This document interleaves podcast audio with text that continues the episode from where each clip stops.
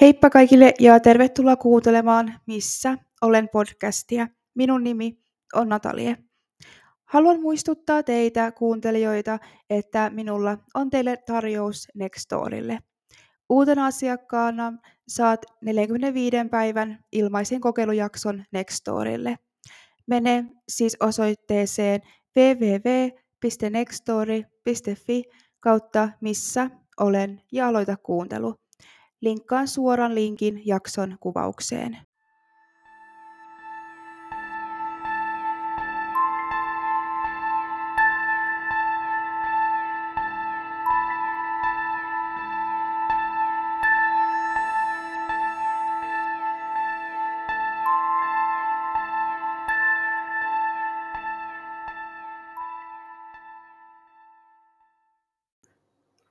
Maria Halme syntyi 1984 Jyväskylässä. Seppo Palenius syntyi 1951. Marialla oli kaksi lasta. Kutsun toista Jussiksi ja toista Villeksi. Maria aloitti suhteen Seppo Paleniuksen kanssa. Seppo tunnettiin siitä, että hän oli hiljainen, mutta reipas – Lisäksi Sepolla oli ollut ongelmia uhkapelien kanssa. Seppo oli joko tästä syystä tai toisesta niin Jyväskylän panttilainaamon vakioasiakas. Seppo tunnettiin myös siitä, että hän pukeutui aina suoriin housuihin ja nahkatakkiin. Maria tunnettiin iloisena ja puheliaana naisena. Maria oli todella varakkaasta perheestä. Marialla oli ollut myös alkoholin kanssa ongelmia ja hän oli sen takia ollut myös hoidossa. Maria ja Seppo päätti muuttaa pois Jyväskylästä ja muuttaa Jämsään. Jämsä sijaitsee Keski-Suomessa. Heidän talo sijaitsee Jämsän Partalassa Nytkymenjärven tien varrella. He alkoivat taloa remontoimaan ja sisustamaan kalliiksi. Maria oli myös aloittanut tulevien 50V-juhliensa suunnittelua. Kaikki vaikutti olevan kunnossa, kunnes pariskunta katosi jälkiä jättämättä. Palataan ajassa taaksepäin. Eletään lokakuun loppuvaihetta 1998. Marian poika Jussi, joka on viikonlopun lomalla varuskunnalta, tulee käymään äidinsä ja Sepon luona. Hän huomaa, että talo on tyhjillään. Jussi kuvaili myöhemmin poliiseille, että ulkovalo ja keittiövalo olivat päällä ja ruokatarpeita oli ollut pöydällä sekä aamun lehti. Jussi yritti etsiä asunnosta paperilappua, että onko äiti jättänyt viestiä, sellaista ei kuitenkaan löytynyt. Jussi huomasi kuitenkin, että äidin puhelin oli keittiön pöydällä. Hän myös huomasi jotain todella outoa. Tiskipöydän alla oli otettu villoja irti seinästä, koska vesijohto oli ollut ilmeisesti jäässä. Kissat olivat levittäneet villat lattialle. Juuso jätti asian sikseen, mutta päätti vielä tarkistaa loput talosta ja käydä vielä autotallissa ja ulkorakennuksessa. Autotallin lattialla oli uusi imuri ja savukkeita sekä elintarvikkeita. Äidin ja Sepon käyttämä Toyota 4Runner D maastoauto oli poissa ja niin myös pariskunnan Volvo, mutta se oli siihen aikaan Jussin käytössä.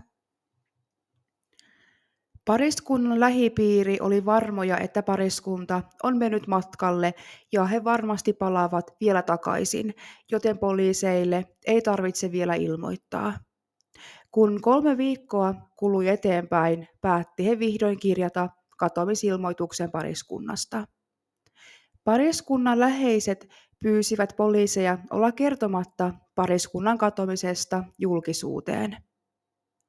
He suostuivat vaikenemaan, sillä he uskoivat läheisten sanaa siitä, että tämä ei ollut ensimmäinen kerta, kun pariskunta on mennyt matkoille ilmoittamatta kenellekään.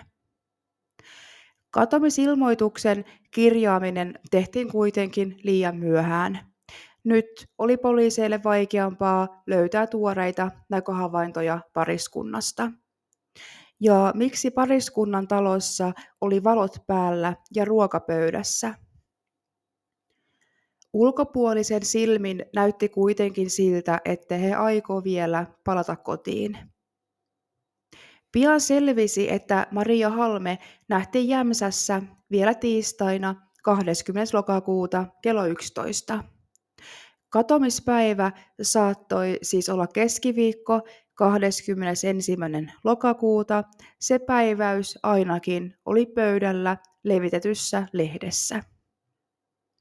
Maria ja Seppo, tai ainakin toinen heistä, oli matkustanut Jämsästä ensin Tampereelle. Sieltä oli palattu takaisin Itä-Suomen kautta pohjoiseen 21.–22. lokakuuta. Rahaa myös nostettiin tällä reissulla. Korpilahdella käteisnostoa oli tehty 2000 markan edestä. Nostoja kuitenkin kertyi päivän aikana useita, niin montaa, että loppusummaksi saatiin noin 20 000 markkaa. Maria oli myös allekirjoittanut 50 000 markan tilisiirron itselleen eräpäivänä 26. lokakuuta. Miksi? Marian puhelin oli tosiaan jäänyt kotiin, mutta Sepon matkapuhelimesta oli soitettu puheluita sekä vastaanotettu katoamista seuraavina päivinä. Viimeinen puhelu on soitettu Jussille 24. lokakuuta kello 22.44. Sepon tapoihin ei kuulut soitella Marian poikien kanssa, joten epäillään, että Maria yritti tavoittaa poikaansa. Jussin numeron lisäksi puhelimesta oli soitettu muutaman muuhun numeroon. Poliisi selvitti puhelinnumeroiden käyttäjiä ja heitä puhuteltiin. Yksi vastaajista kuitenkin kiisti tuntevansa Seppoa tai Mariaa ollenkaan. Eli voidaan olettaa, että yksi puhelu oli virhesoitto. Kerroin, että ei ollut Sepon tapaista soitella Marian pojille. Jussi kuitenkin yritti Sepolle soittaa 21. lokakuuta.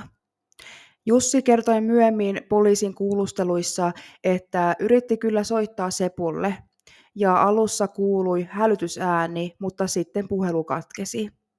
Hän kiisti, ettei ollut Marian eikä Sepon kanssa puheyhteydessä tuona päivänä, siis ollenkaan. Tarkoittaen, etteivät he keskustelleet puhelimitse päivän aikana kertaakaan, vaikka toki yritti saada heidät kiinni.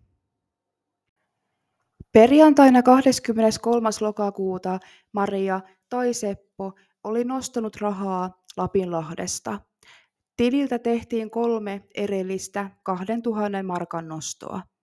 Marian naispuolen sukulainen kertoi poliisin kuulusteluissa, että oli yrittänyt soittaa Marialle koko viikon ajan, mutta kukaan ei kuitenkaan vastannut. Perjantai-illalla kello 19.45 hän sitten päätti soittaa Sepon numeroon ja Seppo vastasi. Marian sukulainen huomasi heti puhelun alussa, että Seppo istuu autossa. Hän myös kertoi, että ajoi parhaillaan sumussa ja huonossa säässä. Marian sukulainen kysyi sitten Sepolta, että missä Maria on. Seppo vastasi, että Maria on jäänyt kotiin. Hän on varmasti meidän oma kotitalon yläkerrassa niin, ettei hän kuule puhelimensa soivan. Ajapas varovasti, Sukulainen kertoi Sepolle ja puhelu päättyi. Seppo oli puhelimen paikannustietojen mukaan puhelun hetkellä paikassa nimellä Kanavaara. Hän oli tuolloin siis Suomusalmen eteläpuolella ja ajanut Lapinlahdelta noin 200 kilometriä. Seppo yöpyi todennäköisesti vielä jossain matkalla. Pyhätunturille oli tuolloin vielä yli 400 kilometriä ja oli jo ilta. Seuraavana päivänä puhelin paikantui viimeisen kerran Pyhätunturin kupeeseen. Poliisi halusi myös selvittää, oliko Marian pojilla jotain tekemistä pariskunnan katomisen kanssa. Jussi, eli toinen pojista, oli katomisaikana armeijassa, eikä ollut silloin lomalla, ja toinen oli kiinni otettuna poliisilla muista syistä. Jyväskylässä asuva Ville oli jäänyt kiinni Saarijärven apteekin ryöstöstä, eikä tämä kyseinen keikka ollut hänelle ensimmäinen.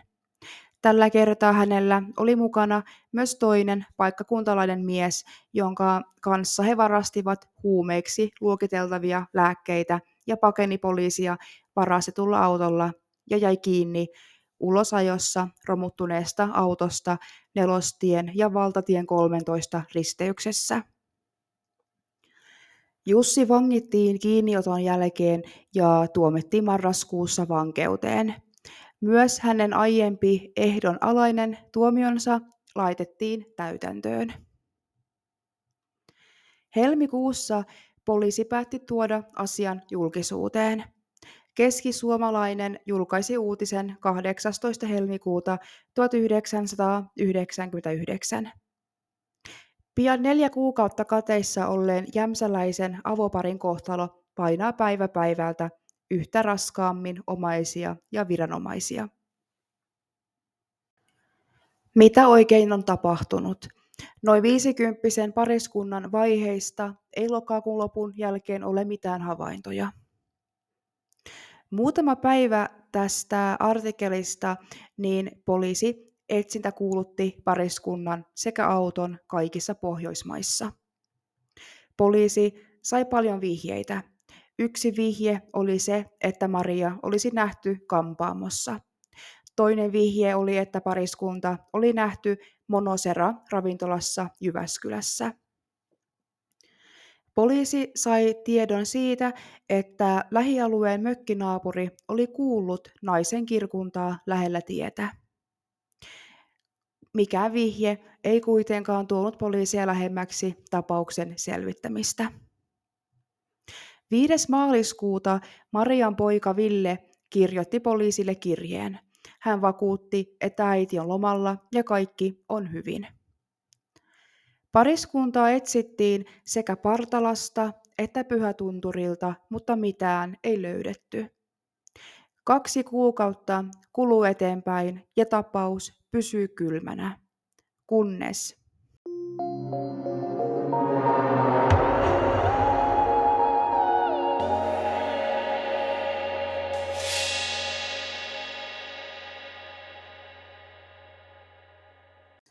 Maanantaina toukokuun 31. päivä paikallinen mies on kävelemässä Pyhätunturin läheisyydessä ja huomaa auton.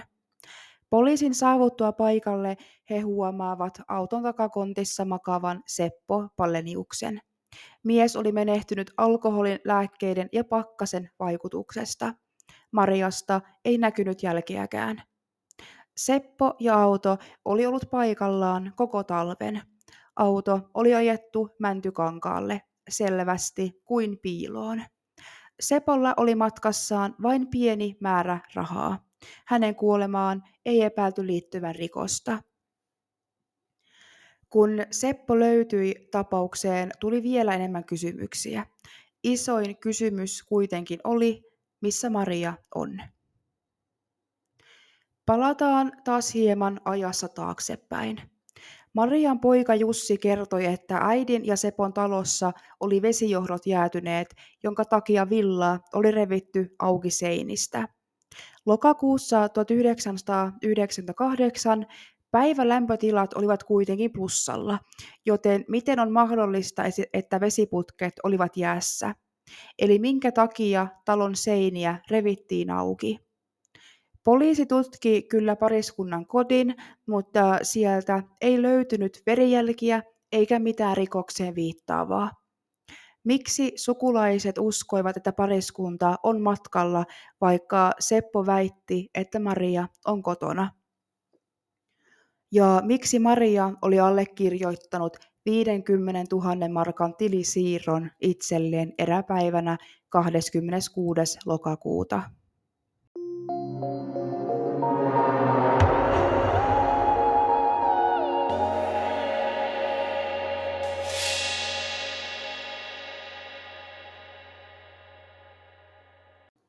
Marian poika Jussi menehtyi syyskuussa vuonna 2002. Saman vuoden joulukuussa 28-vuotias Ville surmasi sauvakävelijänaisen Helsingin Pasilassa oikeustalon edessä. Hän surmasi 75-vuotiaan naisen ja kiirehti itse oikeustalolle hälyttävän apua ja hän antautui heti poliisille. Ville kertoi tehneensä tämän julman teon siksi, että pääsisi vankilaan. Ville pelkäsi asunnottomuutta. Hän asui sillä hetkellä Helsingissä matkustajakodissa ja se oli pian päättymässä, eikä hänelle pystytty tarjoamaan uutta asuntoa. Ville ohjattiin mielentilatutkimukseen, jossa todettiin, että hän teki teon vailla ymmärrystä. Hän ei saanut rikoksesta tuomiota, vaan lähetteen pakkohoitoon. Jos Maria vielä joskus löytyisi, niin poliisilla on hänen hiusharja mahdollisia DNA-tutkimuksia varten. Pariskunnan talo myytiin ja sen on omistanut kaksi eri henkilöä tapauksen jälkeen. Pariskunnan auto, joka löytyi metsästä, myytiin myös eteenpäin. Maria Halme julistettiin kuolleeksi 24. lokakuuta 1998 ennen Sepon kuolemaa, ja Seppo haudattiin Rovaniemelle. Poliisi päätti Maria Halmen tapauksen tutkinnan 9. marraskuuta vuonna 2018 mahdollisen rikoksen vanhentumisen takia. Marian poika Ville tosiaan teki hirvittävän rikoksen, sillä ei halunnut jäädä asunnottomaksi. Hän ei kuitenkaan sitä tiennyt, että hän jäi rikkaan äidinsä ainoaksi rintaperilliseksi.